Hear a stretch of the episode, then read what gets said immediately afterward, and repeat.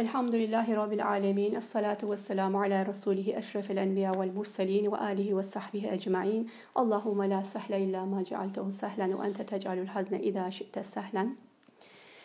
Ee, diyelim arkadaşlar Ali İmran 128'den e, alarak ilerleyeceğiz. أعوذ بالله من الشيطان الرجيم. بسم الله الرحمن الرحيم.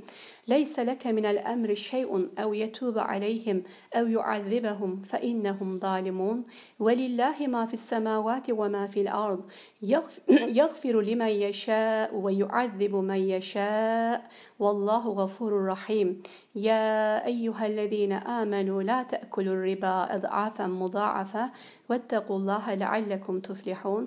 واتقوا النار التي أعدت للكافرين وأطيعوا الله والرسول لعلكم ترحمون. وسارعوا إلى مغفرة من ربكم وجنة أرضها السماوات والأرض أعدت للمتقين الذين ينفقون في السراء والضراء والكاظمين الغيظ والعافين عن الناس والله يحب المحسنين. والذين إذا فعلوا فاحشة أو ظلموا أنفسهم ذكروا الله فاستغفروا لذنوبهم ومن يغفر الذنوب إلا الله ولم يصروا على ما فعلوا وهم يعلمون. أولئك جزاؤهم مغفرة من ربهم وجنات تجري من تحتها الأنهار خالدين فيها ونعم أجر العاملين. قد خلت من قبلكم سنن فسيروا في الأرض فانظروا كيف كان عاقبة المكذبين هذا بيان للناس وهدى وموعظة للمتقين ولا تهنوا ولا تحزنوا وأنتم الأعلون إن كنتم مؤمنين Sadakallahul azim. Bu işten sana hiçbir şey düşmez. Allah ya onların tevbesini kabul eder yahut onlara zalim olduklarından dolayı azap eder. Göklerde ve yerde olanların hepsi Allah'ındır. Dilediğini bağışlar, dilediğini azap eder. Allah çok bağışlayan, çok esirgeyendir. Ey iman edenler! Kat kat artırılmış olarak faiz yemeyin. Allah'tan sakının ki kurtuluşa eresiniz. Kafirler için hazırlanmış olan ateşten sakının. Allah ve peygambere itaat edin ki size de merhamet edilsin. Rabbinizin bağışına ve genişliği göklerle yer arası kadar olan Allah'tan gereği gibi korkanlar için hazırlanmış bulunan cennete koşun. O Allah'tan hakkıyla korkanlar bollukta ve darlıkta Allah için harcarlar, öfkelerini yutarlar, insanları affederler, Allah iyilik edenleri sever.'' Ve onlar çirkin bir günah işledikleri yahut nefislerine zulmettikleri zaman Allah'ı hatırlayarak hemen günahlarının bağışlanmasını dilerler. Allah'tan başka günahları kim bağışlayabilir? Bir de onlar bile bile işledikleri günah üzerinde ısrar etmezler. İşte onların mükafatı Rableri tarafından bağışlanma ve altından ırmaklar akan ebedi kalacakları cennetlerdir. Çalışanların mükafatı ne güzeldir. Muhakkak ki sizden muhakkak ki sizden önce birçok birçok olaylar, şeriatlar gelip geçmiştir. Yeryüzünde gezin, dolaşın da yalancıların sonunun nasıl olduğunu bir görün. Bu Kur'an insanlar için bir açıklama, Allah'tan gereğince korkanlar için doğru yolu gösterme ve bir öğüttür. Gevşemeyin, üzülmeyin. Eğer hakikaten inanıyorsanız muhakkak üstün olan sizlersiniz e, diyor allah Teala. E, gerçekten e, 139. ayet-i kerime e, özellikle de e, bugünlerde ihtiyacımız olan bir haberi bize veriyor. Gevşemeyin, üzülmeyin. Eğer hakikaten inanıyorsanız üstün olanlar sizlersiniz diyor allah Teala. Çok güzel. İnşallah bugün e, buradan ilerleyeceğiz. 128. ayet-i kerime dedik. E, özellikle bu 128 ile e, birlikte yine geçen dersimizden minik hatırlatmalar olacak. Sonra da konularımız e, başka şekilde devam edecek arkadaşlar. E, nedir bu Uhud Savaşı'ndan e, biz bahsetmiştik geçen dersimizde. Yine 128. ayet-i kerimede e, Uhud Savaşı'nda cereyan eden olaylar e, hakkında e, inen ayetlerden. Ali İmran suresi 128. ayeti kerimedeyiz kardeşim. Şöyle şimdi ayetin nüzul sebebi. Nedir 128. ayet? Elinde emirden bir şey yok. Yani e, ne diyelim Allah ya onların tevbesini kabul eder ya da zalim oldukları için onları azaplandırır. Şimdi Müslim'in sahihinde bu ayetin nüzul sebebi ni okuyalım önce. Diyor ki Müslim'in sahihinde sabit olduğuna göre Peygamber sallallahu aleyhi ve sellemin Uhud günü ön dişi kırılmış, başı yaralanmıştı. Bunun üzerine akan kanlarını silmeye ve şöyle demeye koyulmuştu. Peygamberleri kavmini Yüce Allah'a davet edip durduğu halde peygamberlerin başını yaralayan ve dişini kıran bir kavim nasıl felah bulabilir? Bunun üzerine e, Yüce Allah elinde emirden bir şey yok. Yani e, sen bunu bilemezsin. Bu işin e, iç yüzünü bilemezsin manasında. E, diyor ki e, Hazreti Peygamber toptan imha edilmeleri için beddua etmek üzere izin istedi. Ancak bu ayet-i kerime nazil olunca onlardan bazılarının Müslüman olacaklarını anladı. E, nitekim biliyorsunuz Uhud gazvesinde karşı tarafta müşriklerin tarafında olup da sonradan Müslüman olan sahabeler vardı. Bunlardan en meşhur olanı biliyorsunuz Halid bin Velid'ti. Amr bin el-As, İkrime bin Ebi Cehil e, ve onun dışında yine e, birçok kişi Uhud'da Müslümanların karşısında olan, karşı orduda olan birçok kişi sonrasında İslam'la şereflendi. E, işte özellikle bu e, sen bu konuda e, elinde emirden bir şey yok diye burada tercüme edilmiş. E, Leyse leke minel emri şey'un yani sen bunu e, bilemezsin. Bu iş senin elinde değil manasında gelen ayetin bu kısmı e, şunu haber vermek e, istiyor. Şöyle diyor ki e, Peygamberimiz Aleyhisselatü Vesselam'a e, onun bir e, sözü bir hayreti var. Yani Uhud'dan o kadar e, üzgün, o kadar yaralı bir şekilde Peygamberimiz hani maddi ve manevi olarak o kadar e, elemli bir şekilde çıkıyor ki peygamberlerin başını yaralayan bir kavim nasıl iflah olabilir? Hani aynı zamanda e, o karşıdaki kavim hakkında da büyük bir endişe taşıyor. Yani o kadar haddi aşmış e, ve Allah'ın Resulüne bu kadar eziyet etmiş bu insanların sonları ne olacak diye e, hem bir e, teaccüp, hayret ifadesi hem de bir endişe taşıyan bir söz söylüyor ki e, bu sahih bir haberdir. Bununla ilgili olarak da ee, çok güzel ee, İmam Kurtubi'nin burada bir açıklaması var. Onu söylemek istiyorum buradan. Diyor ki e, ilim adamlarımız der ki Hazreti Peygamber'in peygamberlerin başını yaralayan bir kavim nasıl iflah olabilir şeklindeki sözü kendisine böyle bir şeyin yapanların hidayete muvaffak kılınmalarını uzak gördüğünü ortaya koymakla birlikte Yüce Allah'ın elinde emirden bir şey yok buyruğu onun uzak gördüğü şeyin yakın bir ihtimal olduğunu ifade etmekte, Müslüman olabilecekleri umudunu aşılamaktadır. Hz. Peygamber'e bu hususta ümit verilince Allah'ım sen benim kavmime mağfiret buyur çünkü onlar bilmiyorlar diye dua buyurmuştur. Gerçekten çok güzel, çok isabetli bir açıklama bu. Çünkü burada Peygamberimiz Aleyhisselatü Vesselam'ın biliyorsunuz insanlara olan şefkat ve merhametini ve orada Taif'te taşlandıktan sonra bile biliyorsunuz Peygamberimiz sallallahu aleyhi ve oradaki insanlara beddua etmediğini, Uhud'da da aynı şekilde beddua etme niyetinden ziyade aslında bu sözlerinde bir hayret ifadesi var. Yani ne kadar azgınlaştı bu kavim ne kadar e, haddi aştı ve ben onlar hakkında endişeleniyorum demek istiyor ve e, Allahü Teala burada elinde emirden bir şey yok. E, Leyse leke minel emri şey e, ayetinde şunu söylemek istiyor. Ayetin devamını da e, okuyalım ama ona göre. Diyor ki Allah ya onların tevbesini kabul eder ya da zalim oldukları için azaplandırır.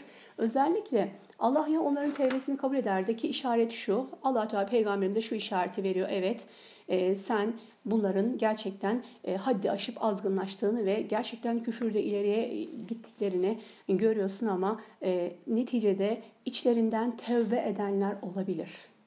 Ve tevbe edenlerin e, tevbesini, dediğini Allah bağışlar tevbesini kabul eder. Ya onların tevbelerini kabul eder ya da zalim oldukları için azaplandırır. Nitekim de biraz önce söylediğimiz gibi Uhud gazvesinde karşı orduda olanlardan birçoğu da sonrasında Müslüman oluyor. İşte allah Teala bu ayeti de tecelli etmiş oluyor. allah Teala onların tevbelerini kabul ediyor ve biz geçtiğimiz ayetlerde yine tevbe konusundan bahsetmiştik. Bir kulun tevbe etmesiyle birlikte işte kafir dahi olsa tevbe edip imana girmesiyle birlikte önceki yaptıklarının hepsinin e, Allah tarafından bağışlandığını, tevbesinin kabul edildiğini, istiğfarının kabul edildiğini ve artık hayatında yeni bir sayfa açtığından e, bahsetmiştik. Burada da yine öyle bir müjdeyi görüyoruz ki Uhud Savaşı yani tarihler boyunca biliyorsunuz e, hep Müslümanların bir acıyla, üzüntüyle, elemle hatırladığı bir hadiseydi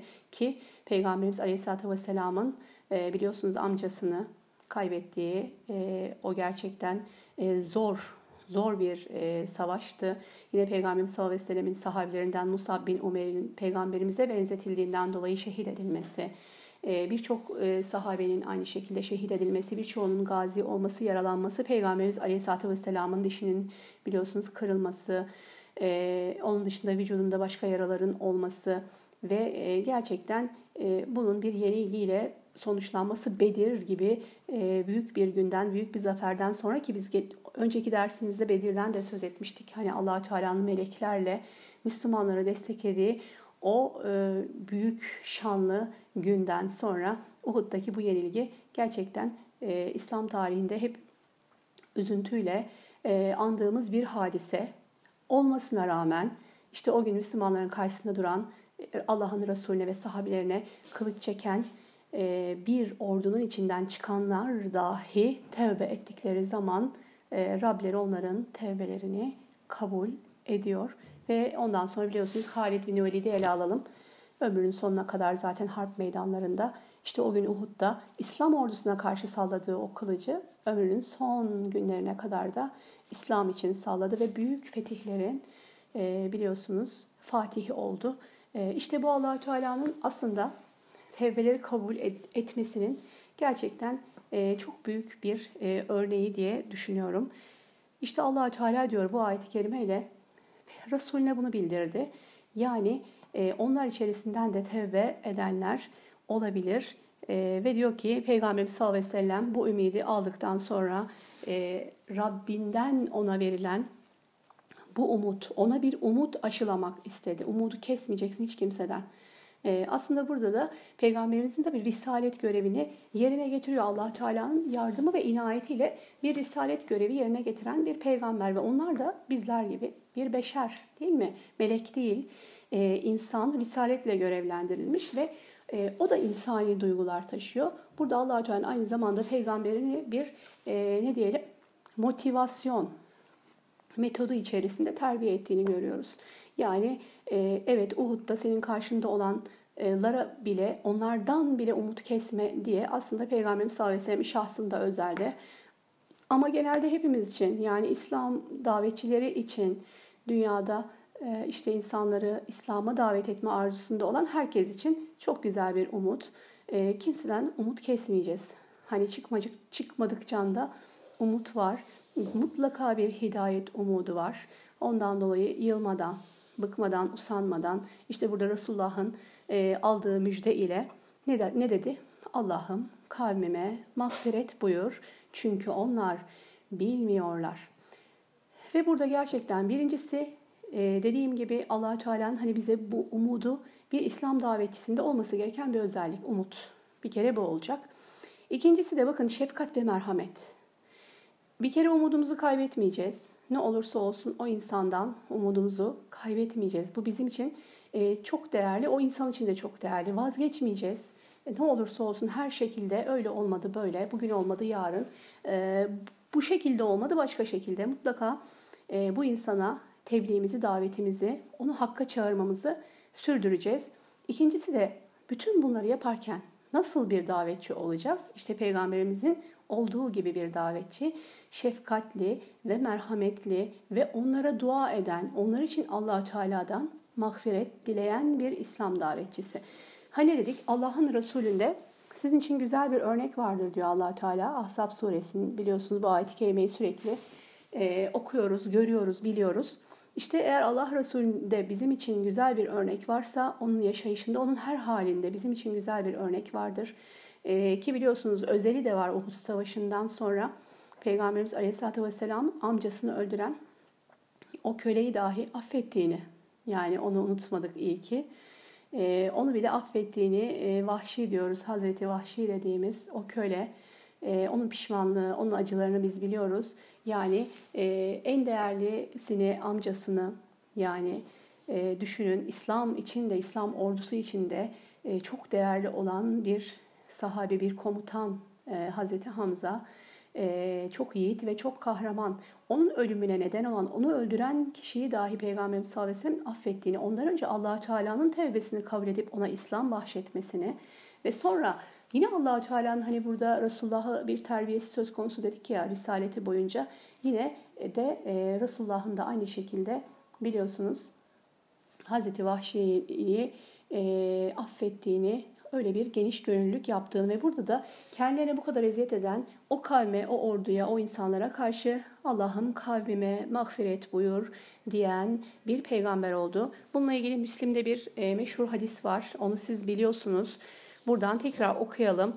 Müslim'in sahihinde İbn Mesud'dan şöyle dediği rivayet edilmiş. Ben Resulullah sallallahu aleyhi ve sellemi kavmi kendisine vurduğu için yüzünden akan kanları Rabbim kavmime mağfiret buyur. Çünkü onlar bilmiyorlar diye silen peygamberlerden bir peygamberin halini anlatırken görür gibiyim diyor. Buhari'de, Müslim'de, İbn Mace'de ve Ahmet'in Müsned'inde arkadaşlar sahih bir hadis. E, ve burada e, ki görüş, bu hadisle ilgili görüş İlim adamlarımız derler ki İbn Mesud'un hadisinde anlatan kişi de durumu nakleden kişi de bizzat Resulullah sallallahu aleyhi ve sellemin kendisidir. Buna delil de Hazreti Peygamber'in Uhud günü ön dişi kırılıp yüzü yaralanınca bu işin ashabına oldukça ağır gelmesi ve onlara keşke onlara beddua etsen demeleri üzerine Hazreti Peygamber'in şüphesiz ki ben lanet okuyan bir kişi olarak gönderilmedim. Aksine ben bir davetçi ve bir rahmet olmak üzere gönderildim. Allah'ım kavmime mağfiret buyur çünkü onlar bilmezler şeklinde açık ve sarih olan olarak gelen hadisdir diyor. Yine Müslim'deki biraz önce söylediğim hadisin e, baş kısmıydı. Bakın e, diyor ki Peygamberimiz sallallahu aleyhi ve sellem ben lanet okuyan e, bir kişi olarak gönderilmedim. Aksine diyor bir davetçi ve bir rahmet olarak olmak üzere gönderildim. Gerçekten arkadaşlar biliyorsunuz birkaç gündür yine aynen bu mevzular da var. Onu da söylemeden geçmeyelim. Bir deprem hadisesi oldu. E, Rabbim tabii ki takdiri ve dilemesiyledir. Her türlü e, bilimsel açıklaması olmakla birlikte biliyorsunuz onun izni olmadan bir yaprak dahi düşmez. Kur'an'ın bize verdiği haberdir. Onun tabii ki ilmi ve bilgisi dahilinde, onun iradesiyle gerçekleşen bir hadiseydi ki göklerin yerin Rabbi onlara hükmeden de şüphesiz ki e, allah Teala'dır.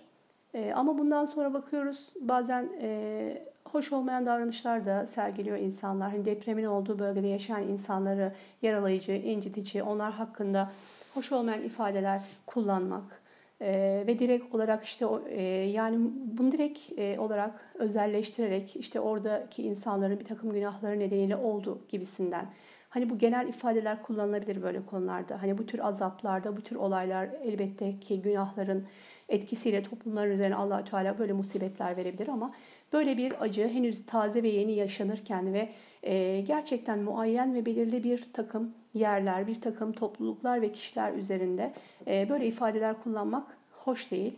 E, neden hoş değil? Çünkü bakın yeryüzünde bir e, rahmet için ben gönderildim diyen bir peygamberin eğer biz ümmetiysek Uhud'da bakın kendisinin karşısında savaşanları ve en değerli belki yakınlarını ölümle neden olanlara bile mağfiret etmiş onlara lanet okumamış bir peygamberin ümmetiysek eğer bize de bu tür davranışlar elbette yakışmaz. Burada bizim görevimiz nedir? Yaraları sarmaktır. Değil mi? Güzel bir söz söylemek, gönülleri fethetmektir. E, daveti her şekilde onlara götürmenin en güzel vesilelerini aramaktır. Böyle çirkin genellemeler yapmak, iç yüzünü bilmediğimiz olaylar hakkında kesin kesin konuşmak ki gaybı biz bilmiyoruz. Bu şu şundan oldu, bu bu nedenle oldu diyecek demeye yetecek bir ilmimiz olmadığı halde bunlar haddi aşan ifadelerdir arkadaşlar. Bunlara dikkat etmemiz gerekiyor. Biz e, hiçbir şekilde cehennem bekçileri değiliz. E, biz inşallah cennetin davetçileri olmak istiyoruz. İnsanları işte yargılamak, sorgulamak, insanları e, cehenneme doğru itmek değil bizim görevimiz. İnsanları e, cennete çağırmak, cennete davet etmek e, bizim asıl amacımızdır. Yani sadece bu kitaplar arasında kalan ilgi, bilgiler, bu ilim e, aslında bizi bir yere götürmeyecek. İşte dediğim gibi bunlara önemli olan hayatımıza taşıyor olabilmemiz. Yani Kur'an-ı Kerim'e bakarken de işte e, günlük hayatımızda, çevremizde cereyan eden olaylarla beraber e, bakabilmek Kur'an'a o gözle. Etrafımıza da Kur'an'ın gözüyle bakabildiğimiz zaman e, o zaman aslında bu ilimin bize bir faydası olduğunu anlayacağız.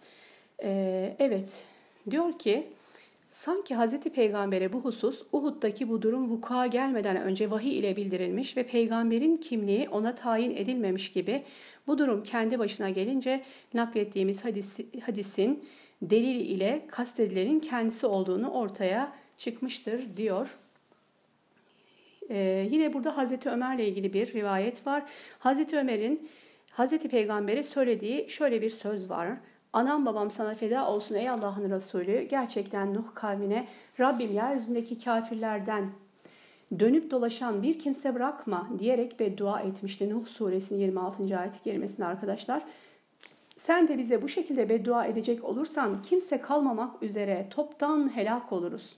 Halbuki senin sırtına basıldı, yüzün kanatıldı, ön dişin kırıldı. Bununla birlikte hayırdan başka bir şey söylemeyi kabul etmeyerek Rabbim kavmime mağfiret buyur. Çünkü onlar bilmezler dedin diyor. Ee, gerçekten Hazreti Peygamber'in peygamberlerinin ön dişini kıran bir topluluğa Allah ileri derecede azap eder şeklindeki ifadesinde kastedilen ise bu işi diyor bir fiil yapan kimsedir.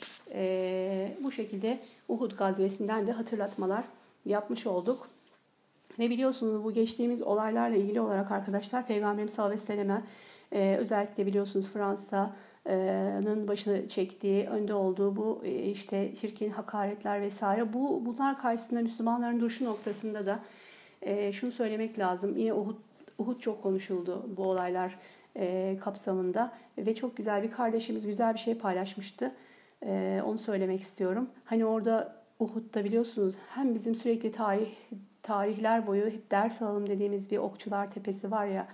Hani her şekilde e, makalelere, şiirlere, romanlara, hikayelere, işte böyle halk arasındaki misallere de konu olmuş o Okçular Tepesi e, meselesi var. Orada bir ne vardı? Bir bekleme vardı, bir duruş. Hani orada bir bir konumda, bir mekanda bir duruş sergile, sergileme vardı.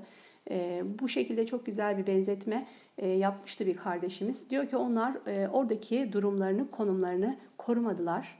E, o durumdan, konumdan vazgeçtiler ve ne yaptılar?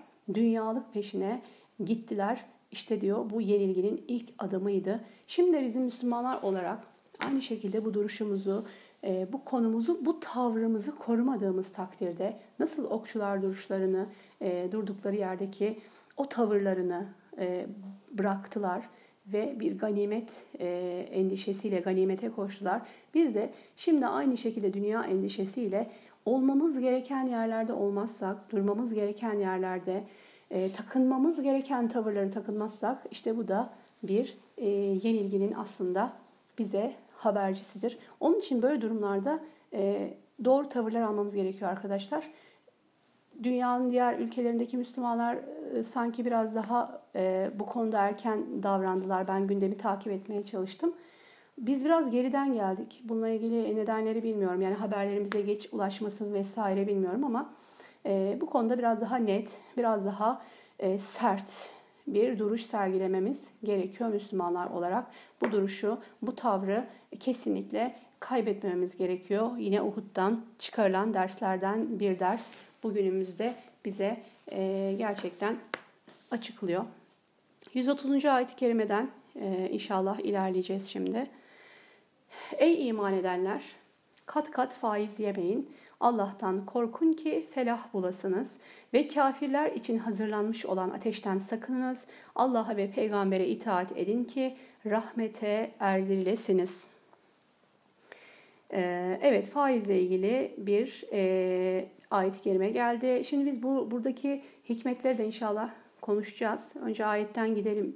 E, diyor ki Uhud ile ilgili açıklamalar yapılırken araya bir ara cümlesi gibi birdenbire Ya eyyühellezine amenu la te'kulu riba ed'afen muda'afa e, Ey iman edenler kat kat faiz yemeyin diyor e, ve diyor ki e, allah Teala o dönemde belli bir vadeyle bir şey satarlar. Vade gelince bu ödeme vaktini daha da ertelerler ve o bedelin miktarını artırırlardı. Bunun üzerine de ey ima edenler kat kat faiz yemeyin diye bir emir geldi. Faizi yasaklayan emirler arasında. Ee, şimdi biz Bakara suresinin 279. ayet-i kerimesinde faizle ilgili olarak e, bayağı detaylı konuşmuştuk arkadaşlar ve çok enteresan bir şey vardı orada. Faizle ilgili ayet-i kerimelerden önceki ayet-i kerimelerde, şimdi ben onları okuyacağım size hatırlatma olarak, infak ayetleri gelmişti ve biz bunu infak ve faiz konusunu beraber ele almıştık. Yani e, çok da güzel e, hocalarımızın, özellikle Ali Küçük hocamızın ben tefsirlerinden çok e, bu konuda e, dinleyip etkilenmişim. Çok güzel bir nitelendirmesi vardı. Oradan gitmiştik. Bir infak toplumu ve bir faiz toplumu. Böyle bir karşılaştırma yaparak infak e, ayetlerini tabii kendi içinde çok detaylı konuşmuştuk ama faiz ayetleri geldiği zaman da ikisini e, birbiriyle de bağlamaya çalışmıştık. Yani infak e, toplumunu oluşturmazsak eğer o zaman faiz gibi bir belaya toplumun düşebileceğinden e, bahsetmiştik. Burada da çok enteresan bir şey var. Şimdi biz faizle ilgili yeniden faizi yasaklayan bir ayet-i kerime geliyor e, ve ondan hemen e, sonraki hemen buradan söyleyeyim 130. ayet-i kerimede faiz e, kat kat faiz yemeyin dedikten sonra 134. ayet-i kerime bakın sadece 4 ayet-i kerime sonunda sonra tekrar bir infak meselesi geliyor. Bu çok güzel. E, bu gerçekten buna e, inşallah hmm, değineceğiz. E, ondan önce de burada ne dedik? E, Uhud Savaşı. Uhud Savaşı'ndan bahsederken e, birdenbire ne oluyor? Faiz konusu geliyor. Bunu da burada şöyle bir e, şekilde e, ne diyelim bir açıklama var bu konuda. Bakara suresinin 279. ayet-i kerimesini burada söylüyor İmam Kurtubi. Diyor ki eğer yapmazsanız yani faizden vazgeçmeyecek olursanız Allah ve Resulünden size savaş açılmış olduğunu biliniz. Buyruğunda Allah'ın savaş ilan etmiş olduğundan dolayıdır. Savaş ise öldürülmenin habercisidir. Sanki şöyle buyurulmuş gibidir. Eğer faizden sakınmayacak olursanız bozguna uğrar ve öldürülürsünüz. Yüce Allah bununla faiz terk etmelerini emretmektedir. Çünkü onlar faizli işlemler yapıyorlardı. Doğrusunu en iyi bilen Allah'tır demiş. Çok güzel. Birdenbire Uhud Savaşı'ndan bahsederken faizle ilgili konunun gelmesini, hani faiz yemeyi yerseniz eğer faiz almaya devam ederseniz ve bırakmazsınız Allah ve Resulü tarafından size bir savaş açılmıştır. Yani öldürülürsünüz, yani bozguna uğrarsınız aynen Uhud'daki gibi. Gerçekten e, çok güzel bir e, bağlantı olmuş burada.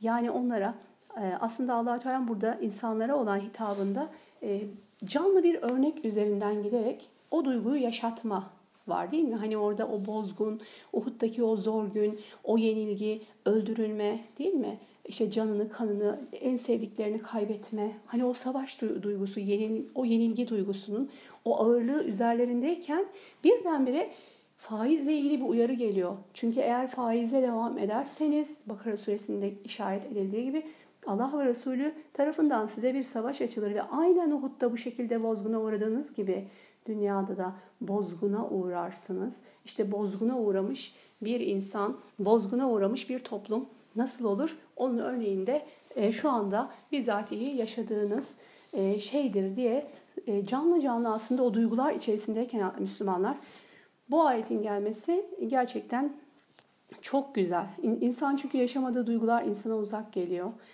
Sadece işte uyarılar, telkinler, sözler, nasihatler insana uzak geliyor. Hani hep dediğimiz bir şey var ya yanlışını çok söylüyoruz da aslında doğrusu e, başka bir şey. Hani deriz ya e, bir tecrübe bin nasihatten daha iyidir. Hatta benim bununla ilgili çocukluk dönemimde de bir anım olmuştu. Bir tecrübe bin nasihatten daha iyidir diye bir münazarada böyle bir cümle kullanmış. Sonra öğretmenimden öyle değil yavrum. Bir musibet bin nasihatten daha iyidir diye doğrusunu öğrenmiştim. Hiç unutmadım. O tecrübe dediğimiz şey aslında musibet, aslında zorluk, aslında bela, aslında imtihandır. Ve gerçekten o imtihan içerisindeyken o nasihatlerden çok çok daha kuvvetli bir şekilde aslında meseleyi anlamış oldu Müslümanlar. Ondan önce hani kuru nasihatler, boş nasihatlerle değil de yaşanmış duygularla değil mi? e, insanlara daha çok e, bir şeyleri anlatabiliriz. Burada bunu görüyoruz. E, tekrar ayetteki el-afen e, kat kat kelimesi var. Diyor ki bu kelimeyle ilgili Arapların borçları kat kat artırdıkları o faizi yemeyin. Çünkü faiz isteyen kişi diyor ki Bakara suresine geçtiği gibi borcunu mu ödesin yoksa faizini mi versin? Yani diyor ki bu insan zaten e, borç almış borcunu asıl borcu ana parayı mı iade etsin yoksa faizini mi? versin ki biz e, Bakara suresindeki bu ayet-i kerimelerde Bakara 279 ayet arkadaşlar e, ders sayfada yüklü. Gidip o, o, o ayetleri dinleyebilirsiniz. Orada faiz konusunu gerçekten çok detaylı ele almıştık. Ve hep söylediğimiz şeyi tekrar söylüyorum. Bakara suresi aslında Kur'an-ı Kerim'de bir özeti e, mahiyetinde olduğundan dolayı benzer konulara geldiğimizde hızlı geçeceğiz demiştim. Onun için faiz konusunun detaylarına e, girmiyoruz. Sadece ilave bir takım e, notlar var onları söyleyelim. E, özellikle diyor ki burada e, katlanmış olarak ifadesi var. Edafen mudaafa bununla ilgili pekiştirici bir ifadedir e, demiş ve onların yaptıkları işin ne kadar çirkin ve ne kadar şen'i olduğunu göstermekte. Bundan dolayı özellikle borcun kat kat artırılma hali söz konusudur. E, yine burada Allah'tan korkun e, diye bir kelime e, üzerinde durmuş. Evet, vettekullah leallekum tuflihun. E, ittika kelimesi ard arda bu ayet-i kerimelerde geçecek arkadaşlar. Takva dediğimiz kelime. E, burada geçiyor Allah'tan korkup sakının ve diyor ki faizden elde ettiğiniz mallar hususunda Allah'tan korkup onları yemeyin. Daha sonra onları korkutarak kafirler için hazırlanmış ateşten sakının diyor. E, bununla ilgili bir nokta var burada. Allah'tan korkun, felah bulasınız ve 131. ayet-i kerimede kafirler için hazırlanmış bir azaptan e, sakının. Yani faiz yiyen birinden bahsederken kafir e, kelimesinin gelmiş olması burada. E, dikkat çekici diğer bir ifade. Bununla ilgili de şöyle diyor ki, Burada bir tehdit vardır. Faizi helal kabul eden kimseye, faizi helal kabul eden kişi kafir olur ve kafir olduğuna hükmedilir. Bunun anlamı sizden imanı söküp alan ve bundan dolayı da cehenneme girmenizi gerekli kılan böyle bir işten uzak durunuz. Çünkü kimi günahlar kişinin imanının söküp alınmasını gerektirir ve imansız bırakacağından korkulur. Anne babaya kötü davranış da bunlardandır. Yanlış anlaşılmalar bazen hızlı gittiğimiz için olabiliyor. Onun için burada altını çiziyorum. Burada okuduğum ifade şöyleydi. Faizi helal kabul eden kimse kafir olur. Faiz alıp vermeyi helal kabul eden, faizi alışveriş yapma helaldir diyen kişi kafir olarak kabul edilir. Ama faizli alışveriş yapan, faiz alan, veren, e, bunun helal olduğunu söylemeden Sadece bunu fiil olarak yapanlar için böyle bir şey söylememiz söz konusu olamaz arkadaşlar. Bunu bu kişiye faiz alıyor, veriyor. Faizli e, alışveriş yapıyor diye kafir asla denilemez ve diyemeyiz zaten. Bizim öyle bir yetkimiz yok. Onu da altını çizelim. Ama burada çok güzel bir şey söylemiş İmam Kurtubi'nin. Dikkat çekmek istediği şey şu. E, ayette faiz yemeyin Allah'tan korkun dedikten sonra kafirler için hazırlanmış bir ateşten söz etmesinin faiz alıp vermenin her şeyden önce biz biliyoruz büyük günahlardan olduğunu, büyük bir günah olduğunun işaretidir. İnsanı cehenneme sürükler. Cehennem kafirler için hazırlanmıştır. Müslüman orada ne işi olur, olmamalıdır dercesine faizden uzak durun. Bu sizi ateşe sürükleyen büyük bir günahtır. E, işaretinin olduğunu burada söylüyor. Diyor ki çok güzel kimi günahlar kişinin imanının sökülüp alınmasına neden olabilir. Büyük günahlar. değil mi? Özellikle büyük günahlar e, insanı Allah korusun e, imanından uzaklaştırıp küfre doğru götürebilir, imansız bırakabilir ve diyorlar ki alimler anne babaya kötü davranışı da yine aynı şekilde bu büyük günahlardan saymışlar biliyorsunuz adam öldürmek, işte zina etmek, faiz e, bunlar bildiklerimizden. E, aynı şekilde e, Müslüman bir kadına zina iftirası büyük günahlarla ilgili biliyorsunuz. Onlara bakabilirsiniz hangilerinin büyük günahlar olduğuyla ilgili. Bunlar insanı cehenneme sürükleyebilir. Burada hatta bir örnek vermiş özellikle dedi ya büyük günahlar kişinin imanını söküp alabilir. Allah korusun onu imansız bırakabilir. Örneğin bir anne babaya isyan da kimi zaman büyük günahlar arasında zikredilir. Dedikten sonra bir örnek vermiş burada. Diyor ki Alkame adındaki anne babasına kötü davranan birisine ölüm esnasında la ilahe illallah de denilmiş. O buna güç yetirememiş. Nihayet annesi gelip ondan razı olmuş. Akrabalık bağlarını koparmak, faiz yemek, emanete hainlik bu tür günahlar arasındadır diyor ve Ebu Hanife'den e, güzel bir söz var burada. Diyor ki İmam Ebu Hanife kuldan imanın en çok çekilip alındığı hal ölüm esnasındaki haldir diyor. İşte o ölüm esnasındaki e, hal konusunda çok dikkat e, etmemiz gerekiyor. Bu Ebu Hanife'nin e, özellikle sözünü duyan talebelerinden birinin de çok güzel bir ifadesi olmuş. İmanı söküp alan günahlara baktık. Kullara zulmetmekten daha çabuk imanı söküp alan bir şey görmedik. Kul hakkı. Çok dikkat edelim arkadaşlar. E, iman diyor çekip alan, söküp alan günahlara baktık ve orada e, insanlara diyor kullara zulmetmekten daha çabuk imanı söküp atan başka bir e, hal görmedik diyor. Ve sonrasında biliyorsunuz e, ne dedi? Allah'a ve peygambere itaat edin ki rahmete eresiniz diyor 132. ayet-i kerimede. Yine Allah'a ve ahiret, Allah'a ve peygambere itaat mevzusu var arkadaşlar burada. Ee, bizim itaat, bir topluma itaat dersimiz var. Bugün inşallah sizi bir toplumun seminerlerine yönlendirmek istiyorum burada dinlemeyenler varsa. Çünkü birazdan da ihsan kelimesi üzerinde e, birkaç ayet-i kerime var burada e, ifadeler. Onların da detaylarına girmeyelim. İnşallah Allah'a ve Resulüne itaat edin e, diyor allah Teala 132, 132. ayet-i kerimede. Allah'a ve peygambere itaat edin ki rahmete erdirilesiniz. İtaat dersimizi inşallah dinlemenizi tavsiye ederim. Peki Allah'a ve Resulüne itaat ederseniz ne olur? 130. ayet-i kerimede bakalım. Şimdi ayet önce bir tek başına bakalım sonra birbirlerine bağlayalım. E, ee, 133'ten inşallah e, ilerleyeceğiz. Ali İmran 133. ayeti kerime Rabbinizden bir mağfirete ve genişliği göklerle yer arası kadar olan cennete koşun. O takva sahipleri için hazırlanmıştır. Çok güzel. وَسَارِعُوا اِلَى مَغْفِرَةٍ مِنْ رَبِّكُمْ وَجَنَّةٍ Çok güzel bir ayet-i kerime. E, biliyorsunuz bunu. E, burada sari'u kelimesi var arkadaşlar. Koşun. Cennet söz konusu olduğu zaman e, ne diyor allah Teala? O cennete doğru koşun. Hani hayırlarda yarışın, ayet-i kerimesinde biz burada konuşmuştuk. Yarışın. Yarışma nedir? E, orada değil mi? Bir heyecan var, orada bir hareket var, orada bir dinamiklik var. Orada da aynı şekilde hayırlı işlere karşı bizi teşvik e, ederken Kur'an-ı Kerim'in üslubunda böyle bir heyecan verici ifade vardı. Burada da aynı şekilde arkadaşlar e, burada da diyor ki Rabbinizden bir mağfirete koşun ve cennete koşun derken yine o sari o yine o coşturan bir ifade var. E, koşun diyor allah Teala. E, Rabbinizden bir mağfirete ve genişliği eni göklerle yer arasında olan o cennete koşun. Peki o cennet kimler içindir? Uiddet lil muttakin. Muttakiler için hazırlanmıştır o cennet.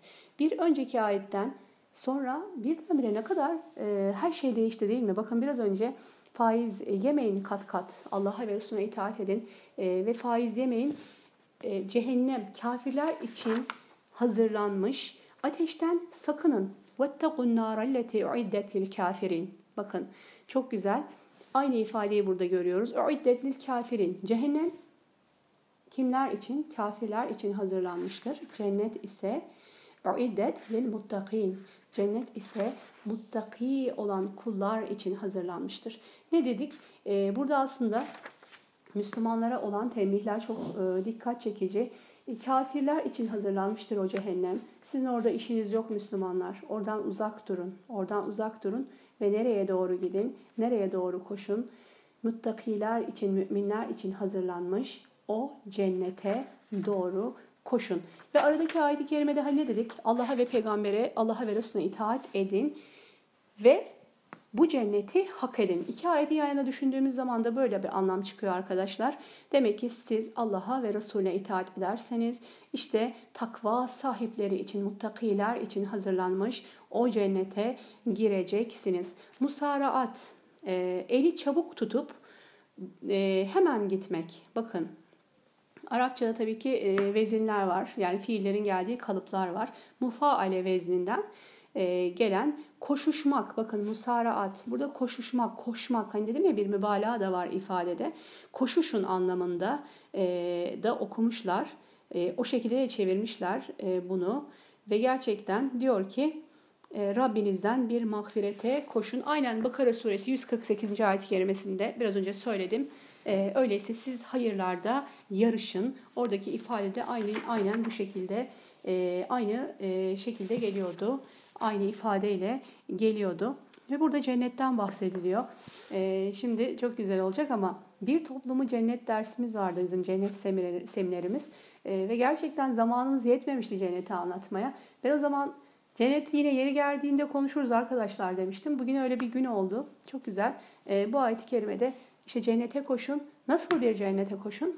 Kim için hazırlanmış? Müttakiler için. Ve nasıl bir cennet? Onu da söylüyor. Genişliği göklerle yer arası kadar olan o cennete koşun diyor. E, ve gerçekten e, diyor ki e, Hadis suresinde de aynı şekilde geçen bir ifade bu arkadaşlar. Eni yerle göğün eni gibi olan bir cennete koşun. İbn Abbas'ın e, ayetle ilgili görüşünü söyleyelim. Diyor ki İbn Abbas, nasıl ki kumaşlar yayılıp, serilip ve biri diğerine ekleniyor ise göklerle ve yerde birbirine eklenecek, bir araya getirilecek. İşte bu cennetin enini teşkil eder. Boyunu ise Allah'tan başkası bilemez. Cumhurun görüşü bu şekildedir diyor. Ee, yine cennetlerin e, işte isimleriyle hakkında e, rivayetler var, alimlerin görüşleri var. E, El Kelbi demiş ki cennetler dört tane. Adın cenneti Meva, Firdevs ve Naim cenneti. Bunların hepsinin eni birbirine eklenecek olursa göğün ve yerin eni kadardır. Eğer gökler ve yerler kırılıp dökülecek ve hardal yapılacak olursa her bir hardal tanesi karşılığında eni gökle yerin eni kadar olan bir cennet ortaya çıkar. Ee, yine sahih bir hadis var burada. Şüphesiz ki cennet ehli arasında en düşük makamlı olan kişi yapabileceği bütün temennilerini yaptıktan sonra Yüce Allah'ın da kendisine sana bütün bu dilekleri, dileklerin ve bir de onların on misli kadarı vardır diyeceği kimsedir diyor. Ee, bu halde arkadaşlar bakın cennet ehli arasında en düşük makamlı kimseye dahi e, yine başka bir rivayette şu anda içinde bulunduğumuz dünyanın tamamı kadar bir yer verileceğiyle ilgili bir rivayet vardı. İşte burada cennetin azameti, cennetin büyüklüğü e, ve özellikle çok güzel bir açıklamada e, şöyle diyor ki burada neden en, enden bahsediyor? E, genişlikten bahsediyor allah Teala. Çünkü genişliği, genişlik en her zaman boydan daha kısadır değil mi? Onun için genişliğe işaret ediyor. Boyunu e, elbette e, Allah'tan başka kimse bilemez ama genişliği eğer gökler ve yer arası kadarsa en her zaman boydan daha dardır ve düşünün siz cennetin boyunun nasıl olduğunu. E, evet çok güzel bir rivayet var burada Ahmet'in Müsned'inde onu okumak istiyorum. E, diyor ki Ya Ala bin Ebi Murre der ki ben Heraklius'un peygambere gönderdiği elçisi olan Tenuhi ile kocamış bir yaşlı iken Humus şehrinde karşılaştım. Şöyle dedi, Resulullah sallallahu aleyhi ve sellemin huzuruna Heraklius'un mektubunu götürdüm. Ee, bunu anlatan kişi şöyle bakın tabiinden yani sahabeden e, veya tabiinden e, onu tam olarak bilmiyorum. Birisi Peygamberimiz sallallahu aleyhi ve sellem Heraklius'a gönderdiği e, mektubu Heraklius Heraklius'a gönderdiği mektubu götüren kişiyle karşılaşıyor ve o onunla bir anısını paylaşıyor. Diyor ki Resulullah'ın huzuruna Heraklius'un mektubunu götürdüm ben. Solunda duran bir adama bu mektup sayfasını uzattı. Bu mektubu okuyacak adamınız hangisidir deyince onlar Muaviye'de dediler. Bir de baktım ki benim adamım Heraklius'un mektubunda şunlar yazılıdır. Ve evet mektubu okuyor. Ee, Peygamberimiz sallallahu aleyhi ve sellem Heraklius'a gönderdiği mektupta ne yazmış? Burada aslında bizim e, ilgilendiğimiz kısım bu. Diyor ki sen bana beni sen bana beni eni gökler ve yer kadar olan bir cennete davet ettiğin bir mektup yazdın. Peki ateş nerede? Bunun üzerine Resulullah sallallahu aleyhi ve sellem şöyle buyurdu. Subhanallah. Peki gündüz geldiği vakit gece nerede diyor. Ee, çok güzel. Ee, burada anladığımız şey ne? Hani biraz önce dedik ya Peygamber sallallahu aleyhi ve sellem ne dedi? Ben lanet edici olarak gelmedim. Ben ancak bir davetçiyim ve e, alemlere bir rahmet olarak gönderildim. Dedi ya bir mağfiret için geldim ben. insanlara e, cennete, mağfirete, rahmete çağırmak için geldim. Lanetçi değilim. İşte bakın Heraklius bir devlet e, işte başkanı, kafir bir devletin başkanı Peygamber sallallahu aleyhi ve sellem İslam'a çağırırken mektubunda onu davet ettiği şeye bakar mısınız ne kadar güzel? E, işte onu diyor ki gökleri eni gökler ve yer kadar olan cennete seni davet ediyorum diye bir ifade görüyor ve kendisi aklı sıra e, bunu biraz e, hani e, mantıklı bulmuyor ve diyor ki eğer böyleyse cehennem nerede peki? Bakın çünkü e, ateş nerede diyor. Peygamber sallallahu aleyhi ve sellem peki gündüz gelince gece nerede değil mi? Bakın şu anda gündüz ve gece nerede biz bilmiyoruz. En azından şurada olmadığını biliyoruz. Şu anda biz gece bize kapalı görmüyoruz. Başka yerlerde olabilir tabii. Ee, onu biliyoruz. Ama burada şu anda gece yok. Nerede? Gündüz var. Rabbim gündüzü bize verdi. Ee, ve gecenin içinden gündüzü çıkardı diyor ya ayet-i kerimede. Gecenin içinden gündüzü çıkardı. Biz gündüzdeyiz. Geceyi şu anda şu anda bulunduğumuz yerde bilmiyoruz nerede. Ee, ve çok enteresan bir şey. Yani Heraklius'un bu mektuptan e, çıkardığı şey çok ilginç. Diyor ki sen beni hep cennete çağırdın ve bu bahsettiğin cennet çok büyük. Eni gökler ve yer arası kadar. Ve peki ateş nerede? Çok enteresan. E, ateşle tehdit etmemiş demek ki Peygamberimiz sallallahu aleyhi ve sellem onu cennete çağırmış. Bu da çok güzel bir işaret. Biraz önce dedik ya biz davet ederken çok dikkat edeceğiz üslubumuza, yöntemimize. E, yani e, hep böyle geçmişe dönüp de bazı yanlışları düzeltmeye, yerine doğrularını koymaya çalıştığımız şeylerden birisi hep Allah Teala hani Allah e, Azze ve Celle Allah mefhumu, kavramı da e, konuştuğumuz kavramlar arasında nasıl bir Allah tasavvuru olduğu bizde işte annelerimizden, babalarımızdan bize aktarılan, bizim çocuklarımıza aktardığımız çocukken bize e, aktarılan Allah tasavvurunun hani o mefhumun e, aslında doğru bir şekilde verilmemiş olduğundan hep bahsediyoruz ya nasıl bir Allah işte yakan, cezalandıran, taş eden e, bir Allah e, bu şekilde daha çok hani korkulan e, bir Allah anlayışı daha çok bize aslında yerleştirilmiş. Ama onun yerine işte değil mi çok seven vedud olan, rahim olan, çok merhametli kullarına rauf ve rahim diyoruz değil mi? Çok şefkatli, çok merhametli, çok seven ve çok sevilen, kullarına e, kerim olan, latif olan, karşılıksız veren, vahhab olan değil mi? allah Teala ne kadar güzel e, esma ve sıfatları var. O Allah'ı anlatalım artık biz e, buna gayret edelim diyoruz ya. Burada da davette de aynı şekilde ee, bunun üzerine çok daha fazla durmak lazım. Yani muhatabımızı cennete çağırma aslında bizim odak noktamız e, olması gerekir. Cehennemle korkutmadan önce aslında biz onları e, cennetle müjdelemek, cennete çağırmak e, için daha çok gayret etmeliyiz. Biliyorsunuz meşhur hadis ne diyor allah Teala? Müjdeleyin. Peygamberimiz Aleyhisselatü Vesselam estağfurullah ne diyor? Diyor ki kolaylaştırın, zorlaştırmayın müjdeleyin, korkutmayın diyor. E, korkutarak değil, müjdeleyerek e, işte eni göklerle yer arası kadar olan bir cennet ile insanları müjdeleyerek ne yapacağız? E, Allah'ın dinine davet edeceğiz. E, burada yine e, Kur'an'daki bir takım e, ne diyelim e, üslupla ilgili de birkaç not söyleyelim. Burada güzel bir örnek gelmiş. Mesela diyor ki burada söylediğimiz şey ne dedik? Enden bahsediyor. E, çünkü boy enden her zaman daha büyüktür. Böyle bir işaret var. Aynı şekilde de Rahman suresinde e, bir ayet-i kerime var. Onda da aynı metodun, aynı üslubun olduğunu e, burada işaret etmiş İmam Kurtubi. Ne diyor? Astarları kalın ipekten yaygılara dayanmış haldedirler e, diye. Diyor ki bakın astardan bahsediyor. Cennet ehlinin oturdukları yaygıların astarlarının kalın ipekten oldukları. E, peki astarlar ipektense acaba kendileri nasıl bir kumaştır? Burada aynı şeye işaret var. E, demek ki ipekten de çok çok daha güzel. E, bizim belki hiç görmediğimiz, hiçbir gözün görmediği, hiçbir kulağın duymadığı nimetlerle donanmış cennette bizim hiçbir şekilde hayal bile edemeyeceğimiz bir kumaş var demek ki o cennette. Allahü Teala bizim algılayacağımız şekilde onun astarının ipek olduğunu bize haber veriyor. Ama her zaman biz şunu biliyoruz ki değil mi? Astarları giysilerin ya da e, herhangi bir şeyin astarı kendisinden e, tabii ki daha e, iyi değildir. Her zaman asıl kumaş değil mi astardan daha güzel e, ve daha kalitelidir. İşte orada da aynı ifade vardır diyor.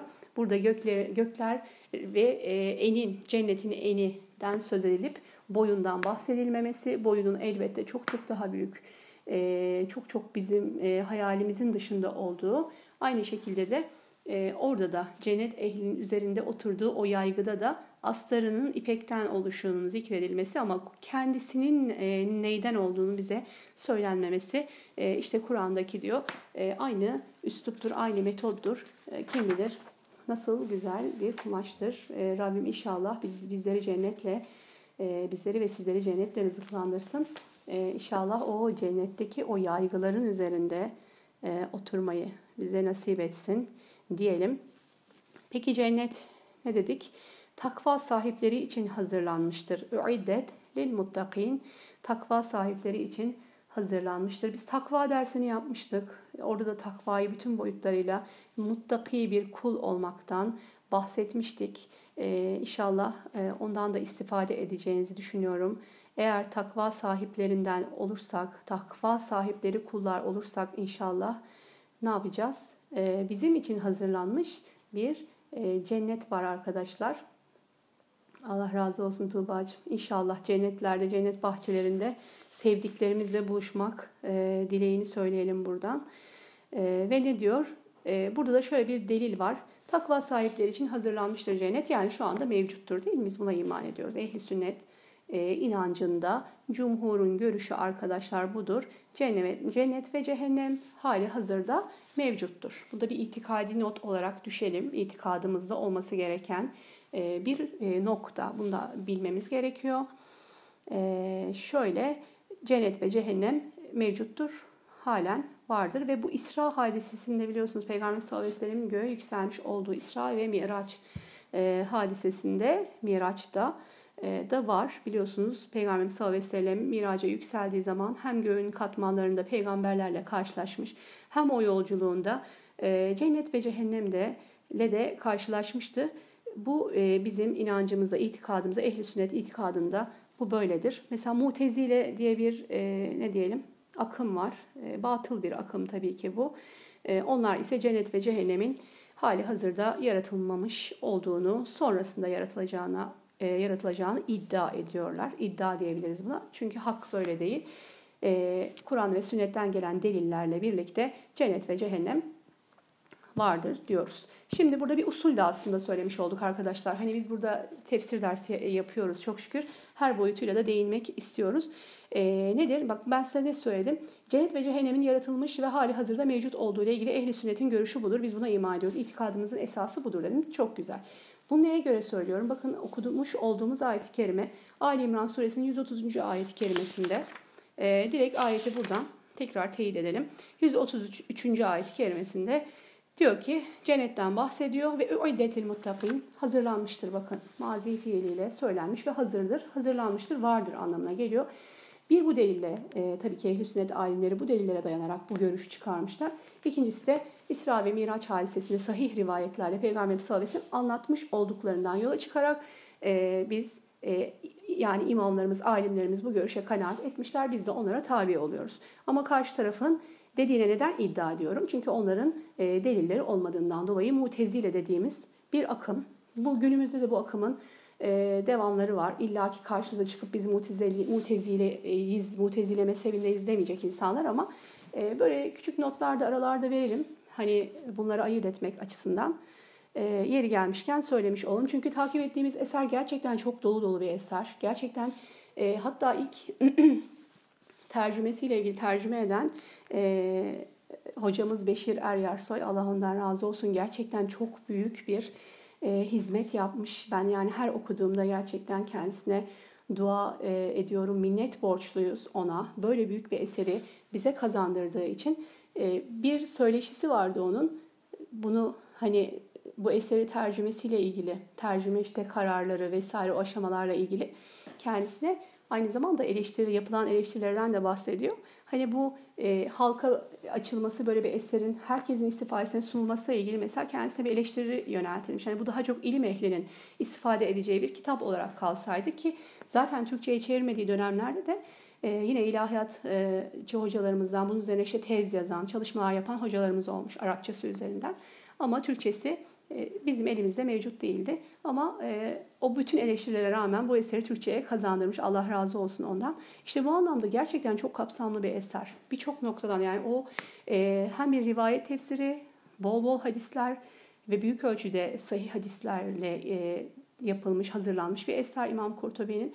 Ama onun dışında Kur'an-ı Kerim'in işte icazı, mucizeleri, dil, dil üslubu ve dilden kaynaklanan işte kelimelerin kökleriyle ilgili ayet-i kerimelerden e, yola çıkarak bu ifadeler Arap dilindeki e, bu kelimelerin karşılığıyla ilgili e, aynı şekilde hani açıklamalar var. Gerçekten dolu dolu bir tefsir ve yeri geldiği zaman işte böyle itikadi mevzulara da değiniyor biraz önce bahsettiğim mevzular.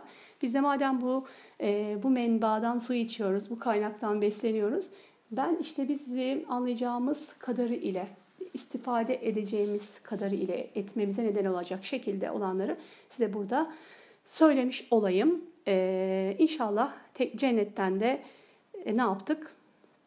Biraz da olsa bahsetmiş olduk. Ee, yine bir toplumu cennet bahsine gidin. Cennette oradan e, biraz da dinleyin. Dediğim gibi tüm boyutları ele alamadık ama inşallah oradan faydalanacağınızı düşünüyorum.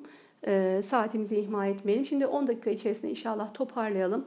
134. ayet-i kerime diyor ki onlar onlar derken neden bahsediyor? Bir, bir önceki ayet-i kerimede uiddet uiddet lil muttakin.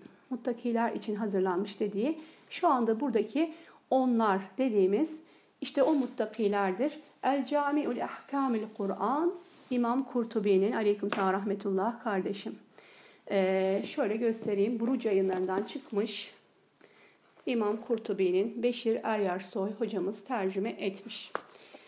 Evet ne dedik onlar? Kimdir onlar? Muttakiler. Şimdi o muttakilerin bize özelliklerini anlatıyor. Evet bir cennet var. Eli gökler ve yer kadar öyle güzel bir cennet. Ebedi bir yurt. Orada hiçbir yorgunluğun, üzüntünün, acının, kederin olmadığı öyle güzel bir alem.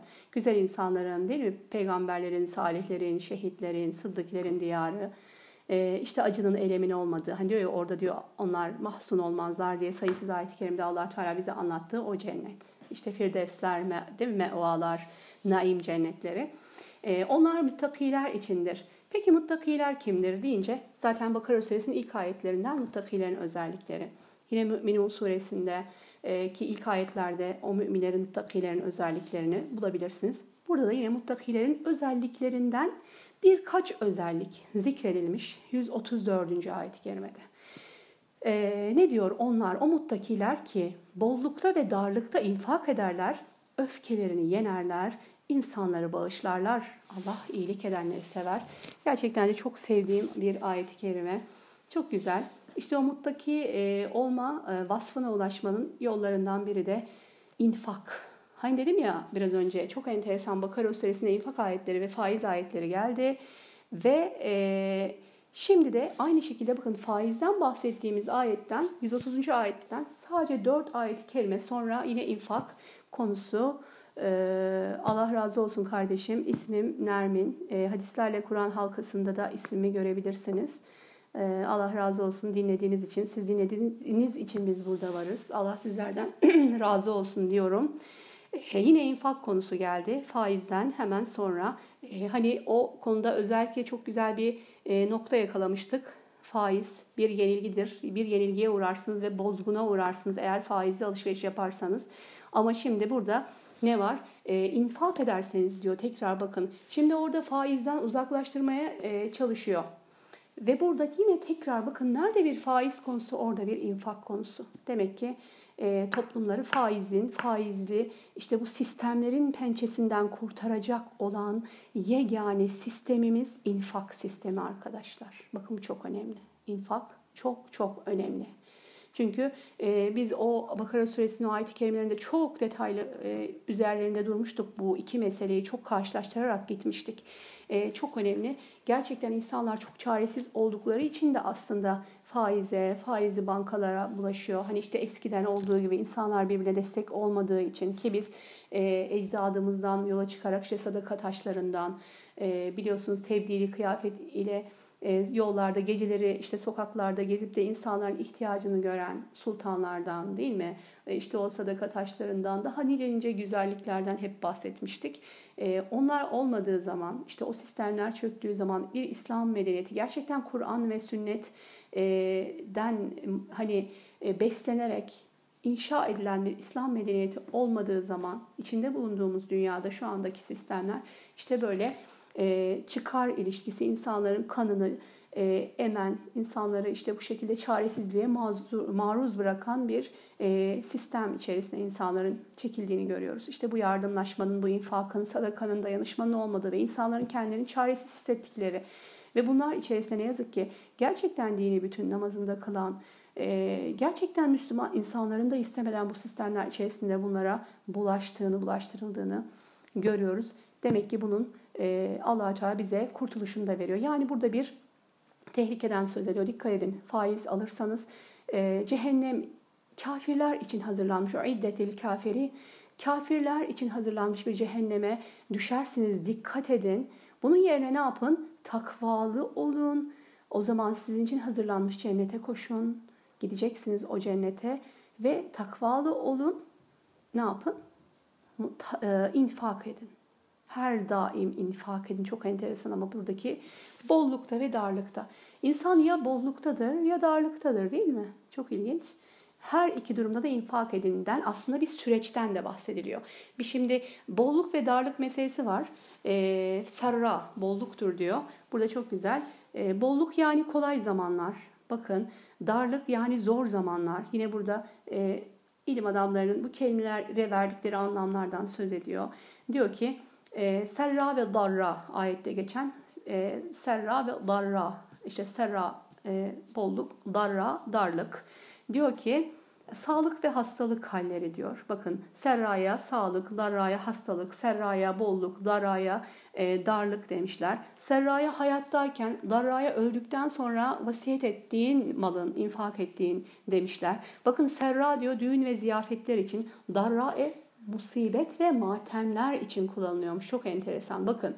Yani infak et. Ne zaman infak et? Bakın buradan gidelim. Bollukta, darlıkta, hastalık, sağlıkta, hastalıkta. Değil mi? Düğünde, ziyafette ya da e, musibet ve matemde. Yani her halinde infak edersen sen mümin olarak o zaman toplumun e, toplumda yaşayan diğer insanlar, diğer kardeşlerin işte bu infaklar ile onlarla onlarla ne yapacaklar? Onlardan istifade ederek faiz gibi bir batağa girmeyecekler. Girmelerine gerek kalmayacak. E, daha mutlu bir toplum olacak değil mi? Daha mutlu, e, ihtiyaçları görülmüş, ekonomik açıdan e, daha e, ne diyelim refah içerisinde bir topluma gitmenin reçetesinde allah Teala burada bize vermiş oluyor. Her zaman bunu söylüyoruz. Hep bu bir sınav diyoruz, bu bir imtihan diyoruz ama en basit şekliyle ifade ettiğimiz şey var ya bazen basit ifadeler aslında biz daha kolay neticeye götürüyor. Çok komplike kavramlar e, günümüz insanı seviyor evet. İşte felsefik yaklaşımlar, e, çok komplike cümleler vesaire. Evet onların da mutlaka işe, işe yarıyor, yaramıyor demiyorum ama bazen böyle çok basit ifadeler daha güzel anlatıyor bazı şeyleri. E, gerçekten o kadar da zor değil. Siz işte biz infak e, edersek Allah'ın izniyle e, nedir? E, bu imtihan e, konusundan söz ediyordum.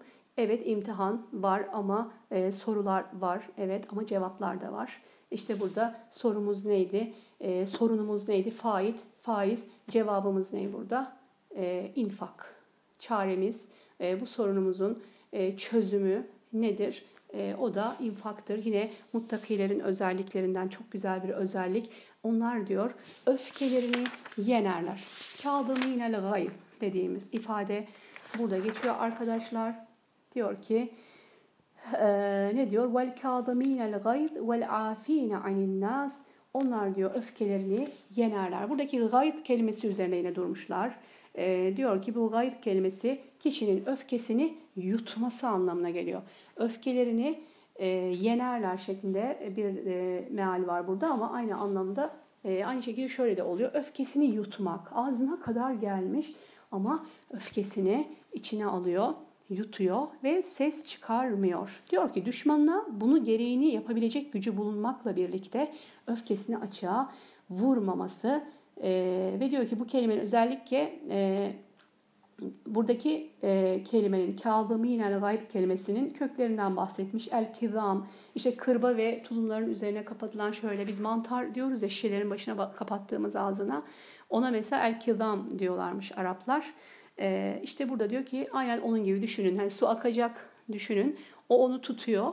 O nedenle akmıyor. Aynen onun gibi allah Teala diyor ki işte bu muttaki kulların özelliklerinden bir özellik de nedir? Öfkelerini yenmeleri, e, öfkelerine hakim olmaları, öfkelerini yutmaları çok e, popüler ifadesiyle de öfkesini kontrol altında tutmaları. Demek ki muttaki olan insan e, işte böyle gelişi güzel öfkelenen bir insan değildir. Ve şu anda yine gerçekten hep güncel konular hani hep diyoruz ya Kur'an'a dönelim, Kur'an'a dönelim. İşte niçin dönelim? Bunlar için dönelim. Kur'an'ı bu şekilde anlayalım.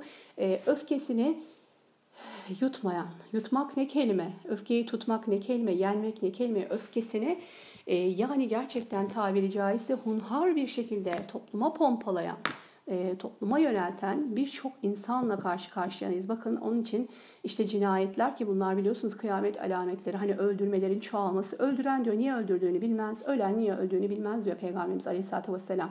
O şekilde e, öfke patlamaları, öfke nöbetleri geçiren, geçiren insanlar sokaklarda. Değil mi? Yetişkinler, işte anneler, babalar, çocuklar, gençler. Herkeste bir öfke var. Herkes bir öfke e, bombası gibi geziyor. Farkında mısınız? Yani gerçekten e, bu çok ciddi bir problemimiz bizim. Ama biz ne diyoruz burada işte? Muttaki olanlar için allah Teala'nın cenneti hazırladığı okullar için e, bunu kabul etmiyor, bu özelliği kabul etmiyor. Öfkelerini yutarlar. Daki ifade de aynen şu. E, hani şu anda da işte e, böyle kişisel e, davranışlarla ilgilenen bilimlerde hep bunlar, bunlardan bahsediyor. Hani öfkenin sonuçta insani bir duygu ol, olduğunu, bu duygudan tamamen arınmak değil, bunu kontrol altında tutmak. Yani öfke yanlış bir duygu değildir, insani bir duygudur. Ama bu duyguyu kontrol altında tutmak. Aynen burada da aynı şekilde e, bu e, Kur'an-ı Kerim'deki ifadenin de aynı şekilde olduğunu görüyoruz. Kur'an bu bu yani bu, bu ilmin tezleriyle örtüşüyor demeyelim de bu ilmin tezleri Kur'an-ı Kerim'le e, örtüşüyor. E, burada da aynı ifade var. Ne diyor? Öfkeleri var. Evet. Yok etmiyor öfkelerini dikkat ederseniz. Hiç öfkelenmezler. Öfke diye bir duyguyu yok ederler demiyor. İşte öfkeyi içinde tutmaktan. Özellikle bu e, kâdımîne, kâdım kelimesinin içerisinde olan şeyin bunu tamamen yok etmek değil de kontrol altında tutmak olduğunu görüyoruz. Yani İslam'da bizden öfke kontrolü istiyor. Öfke denen duyguyu tam olarak e, e, yok etmemiz değil, öfkemizi kontrol altında e, tutmamızı söylüyor. Ve bir üçüncü özellik ayet-i kerimede nedir arkadaşlar? Vel afine anin nas insanları affederler, insanları bağışlarlar diyor. E, gerçekten bu da e, çok güzel bir şey. Diyor ki insanları affetmek, insanın hakkının bulunduğu ve affetmesinin caziz olduğu hallerde çeşitli hayır türlerinden daha üstündür. Hani biliyorsunuz Peygamber sallallahu aleyhi ve sellem ne diyor? Allah-u Teala sizi affetmesini istemez misiniz? O zaman siz de birbirinizi affediniz diyor. Bununla ilgili çok güzel bir hadise var. Ee, İslam halifelerinden Meymun ve cariyesi arasında yaşanan bir şey. Ee, güzel bir not aslında bunu da paylaşalım. Diyor ki Meymun bin Mehran'dan rivayet edildiğine göre diyor bir gün cariyesi e, içinde sıcak yemek bulunan bir kap getirir. Yanında da misafirleri vardı. Bu cariyenin ayağı bir şekilde takıldı ve yemeği Meymun'un üzerine döktü. Meymun ona vurmak isteyince cariye, efendim sen Yüce Allah'ın öfkelerini yenerler buyruğunu, gereğini yerine getir. O getirdim deyince bu sefer ona ondan sonra gelen insanları bağışlarlar buyruğunu yerine getir dedi. Meymun seni affettim deyince bu sefer cariye Allah iyilik edenleri sever buyruğunu okuyuverdi. Meymun ben de sana iyilik ediyorum Allah rızası için hürsün dedi. Ee, gerçekten çok güzel bir hadise bu. Ee, Harun bir Harun için de anlatılan bir olaydı bu. Artık olayı yaşayanların kimler olduğu değil de buradaki yaşanan olaydaki hikmetler bizi ilgilendiriyor arkadaşlar. Ne kadar güzel. Bir efendi var ve bir cariye var. Ee, cariye nasıl bir cariye? Yani hata yapıyor ve hatasının karşılığında efendisine Kur'an'ın ayetiyle cevap veriyor. Tam olarak e, Ali İmran Suresi 134. ayet-i kerimesi e, üzerinden birdenbire korkuyor efendisinin e, ona kızacağından ve hemen diyor ki ona vurmak istiyor efendisi ve diyor ki Yüce Allah'ın öfkelerini yenen, e, yenerler onlar buyruğunu hemen yerine getir diyor. Bakın karşıdaki efendi nasıl? Kur'an'ın emrini duyduğu zaman itaat eden bir efendi. Değil mi? Ne güzel bir cariye, ne güzel bir efendi. Yani Kur'an'ın hükümlerine karşı boyunlarını eğmiş, Kur'an'ın karşısında boyunları kıldan ince olan e, iki mümin bunlar aslında böyle bakmamız gerekiyor. Dünyadaki konumları önemli değil. Allah katındaki üstünlük takva iledir. Bakın bir cariye de olsa Kur'an'a olan bu hakimiyeti ne kadar güzel değil mi? E, takdire şayan, bizden çok çok daha üstün Kur'an'ın ayetiyle hakkını arayan bir cariye. Ne yapıyor? E, öfkeni yen diyor ona vuracağı zaman. Yendim öfkemi diyor. E, ve sonra ikincisini söylüyor. O zaman diyor affet. Orada ne diyor? Vel afiyene anin nas. Affettim seni diyor. Ayet-i kerimenin sonunda da arkadaşlar ne vardı? Vallahu yuhibbul muhsinin. Diyor ki Allah diyor e, ihsan edenleri sever.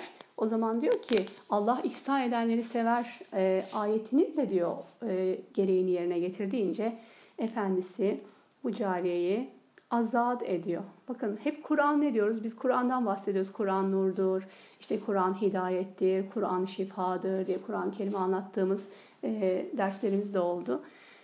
O Kur'an-ı Kerim'in hayatlarımızdaki tecellilerinden söz ettiğimiz. Bakın burada Kur'an berekettir diyoruz. Nasıl bir bereket değil mi? Bakın cariye e, hizmet eden bir cariye birden hür bir insan haline getiriyor. Kur'an'ın bir ayeti kerimesi e, işte Kur'an e, bol bol Kur'an okumakla ilgili arkadaşlar e, bazı hocalarımız çok güzel paylaşımlarda bulunuyor. Ben takip ediyorum. Bazen bir cümle, şimdi biz burada bayağıdır konuşuyoruz hakkınızı helal edin. Ama bazen böyle özellikle e, bir, bir, bir cümle e, bile olmayan yarım cümle, üç kelimeyle insan çok etkilenebiliyor. O şekilde davetle, tebliğ çalışma yapan hocalarımız var. Onlardan birisi geçen Kur'an okumaktan bahsediyor. Her gün mutlaka Kur'an'dan bir kısım okuyun. Bir virdiniz olsun. Yani bir devam ettiğiniz bir kısım. Bu bir sayfa olabilir, Yarım sayfa olabilir, işte iki sayfa, beş sayfa gücünün yettiğince ama her gün Kur'an'dan bir kısım, bir miktar okursan o kadar güzel anlatıyor ki Diyor ki bütün sıkıntıların gidecek, dertlerin gidecek. Mutlaka her zorluktan bir kolaylığa, e, inşallah her üzüntüden, kederden bir mutluluğa, her darlıktan bir bolluğa inşallah çıkacaksın diyor. Kur'an'ın öyle büyük bir bereket olduğunu, evlerimizi de Kur'an-ı Kerim'le bereketlendirmenin e, çok e, gerçekten önemli olduğunu anlatıyor. E, aynı şekilde bakın Kur'an'ın bereketini e, işte Kur'an'la beslenen bu e, cariyenin Kur'an'ın bereketiyle nasıl hürriyetine kavuştuğunda görüyoruz. Ee, yine birkaç e, hadis var burada öfkeyi yenmekle ilgili onu da zikredelim. Diyor ki öfkeyi yenmek e, insanları affetmek, kızgınlık esnasında kişinin kendisine hakim olması hakkında bir takım hadisi şerifler varit olmuştur. E, Hazreti Peygamber şöyle buyurmuş, güçlü kuvvetli kimse herkesin sırtını yere getiren kimse değildir. Evet, e, herkesin sırtını yerine e, yere getiren kimse değildir. Fakat asıl güçlü ve kuvvetli kişi kızgınlık anında kendisine hakim olandır. Hani güreşte rakibini yenen değildir. Kızdığı zaman kendine hakim olandır. Yine çok güzel bir hadis-i şerif İbn Mace'de Zühd babında ve e, Ahmet'in Ahmet bin Hanbel'in müsnedinde çok güzel bir hadis var arkadaşlar. E, bunu daha önceden duymamıştım ben. Siz belki duymuşsunuzdur. Çok güzel bir ifade var burada. Peygamberimiz sallallahu aleyhi ve sellem diyor ki kulun yuttukları arasında Allah uğrunda yuttuğu bir yudum öfkeden daha büyük ecri bulunan ve kul için ondan daha hayırlı olan hiçbir şey yoktur. Kulun yuttukları arasında Allah uğrunda yuttuğu bir yudum öfke. Evet. Allah yolunda, Allah uğrunda, Allah rızası için ve muttakilerden olmak için e, yuttuğumuz bir yudum öfke var mı hayatımızda? Olsun mutlaka. Yutalım öfkelerimizi. Gerçekten hani çok güzel bir dua var ya, onu da burada okumuştuk biz. Hani Rabbim e, kalplerimizde e, kardeşlerimize karşı bir kin bırakma, Müslüman kardeşlerimize karşı diye bir duası var ya Peygamberimiz sallallahu aleyhi ve sellemin. İşte öfkelerimizi yutarım, yutalım. Her şeyden önce bakın Peygamberimiz sallallahu aleyhi ve sellem ne diyor? Hayırlı olan ailesine hayırlı olandır. İşte eşler için değil mi? Erkek kadına, kadın erkeğe, anne evladına, baba evladına, kardeşler birbirlerine karşı değil mi? En yakınlarımıza, sevdiklerimize, arkadaşlarımıza, akrabalarımıza karşı lütfen e, yuttuğumuz bir yudum öfkelerimiz olsun. Birkaç yudum öfkelerimiz olsun ki sevgimiz, muhabbetimiz artsın. E, mutlaka allah Teala bize bunu söylüyorsa öfkenizi yutun, insanları affedin. O zaman siz muhsin olacaksınız. Yani muttakilerin vasıflarıydı bunlar. Bunları yerine getirdiğiniz zaman aynı zamanda muhsin olanlardan, ihsan edicilerden olacaksınız. Ve Allah ne yapar? Yuhibbul muhsinin. Muhsin olanları sever arkadaşlar. Çok güzel, çok da güzel bir müjde var bu ayetin sonunda. Sen bollukta ve darlıkta infak edersen, her durumda, her daim malından Allah için verirsen, bu sadece senin malını artıracak. İnanın eksiltmeyecek, inanın eksiltmeyecek. Ve yeryüzündeki işte bu sistemleri e, kökünden söküp atacak eğer Müslümanlar olarak hepimiz bu çağrılara kulak verirsek, işte bu zulüm düzenini, e, bu işte insanları bu şekilde sömüren sistemleri yok etmek için. Kur'an'ın bu ayet kelimelerine kulak vermemiz lazım. Bollukta, darlıkta infak edersek, öfkemizi yutarsak, insanları affedersek ne olacak? Allah bizi sevecek. Hani aynı zamanda bakın cennette bizi misafir edecek, bizim için cenneti hazırlamış, böyle yapan muttaki kullar için cenneti hazırlamış olmakla birlikte cennet nimetlerinin en büyüğü de biliyorsunuz ru'yetullah, Allahü Teala'nı, Allahü Teala'yı e, cennette görmek. Aynen öyle düşünün. Buradaki e, nokta da aslında orada. Dikkat edin arkadaşlar. Evet cenneti veriyor bize Rabbimiz. Cenneti hazırlamış eğer biz bunları yerine getirirsek. Ama ondan daha büyük olan şey ne? Allah bizi sevecek. Yani Allahü Teala'nın bizi sevmesi ki bir kutsi hadiste Allahü Teala'nın kulu nasıl sevdiğini anlatan bir hadis-i şerif var ya farzları yerine getirir nafilelerle Rabbine yaklaşır. Artık o e, kutsi hadiste en son diyor ki Allah diyor o kulu sever. Peki Allah o kulu sevdi mi ne olur? Onun diyor gören gözü olur tutan eli olur. Değil mi? İşiten kulağı olur. Düşünebiliyor musunuz? Yani e, her daim sizinle olacak Rabbiniz. Düşünün sizi gözünüze öyle bir basiret verecek. Düşünün anlayışınıza öyle bir feraset verecek. Her daim sizinle olacak. Size bir hikmet verecek katından. Onun sevdiği kul olmak kadar büyük bir nimet yok. O dünyada gerçekten e, artık bizim kurtuluşumuz ki ahirette ki kurtuluş biliyorsunuz çok daha kıymetlidir. Evet anneler olarak öfkemizi güzel yutmayı nasip etsin Rabbim. Evet anneler olarak gerçekten buna ihtiyacımız var. Ee, öfkelerimizi yutalım. İnşallah yudum yudum yutalım diyelim. 135. ayet-i kerimeyi okuyayım arkadaşlar. Çünkü konuyla çok bağlantılı. Onu da okuyalım. Ee, haftaya kalmasın diyelim. Ee, diyor ki ve onlar devam ediyor çünkü ayetin devamı bu. Ve onlar e, işte bu öfkeleri, bollukta darlıkta infak eden öfkelerini yutan, insanları affeden muhsinler, allah Teala'nın sevdiği o kullar. Onlar da günah işleyebilirler. Peki o zaman çirkin bir iş yaptıklarında yahut kendilerine zulmettiklerinde Allah'ı anarlar ve hemen günahlarının bağışlanmasını dilerler. Zaten günahları Allah'tan başka kim bağışlar ki ve onlar yaptıklarında bile bile ısrar etmezler diyor arkadaşlar. Ee, inşallah burada bırakacağım. Sadece ayetin devamı olduğu için okudum. Önümüzdeki hafta 135. ayet-i kerimeden alacağız ki burada da konuşmamız gereken e, bazı kavramlar var. E, özellikle burada bir istihbar ve tevbe mevzusu var. Mutlaka onunla ilgili birkaç söz söylememiz gerekiyor. Ee, ama burada anladığımız şu oldu. Biraz önce altını özellikle çizdim. İşte bu muhsin olan kullar var ya bunlar da e, ne yaparlar?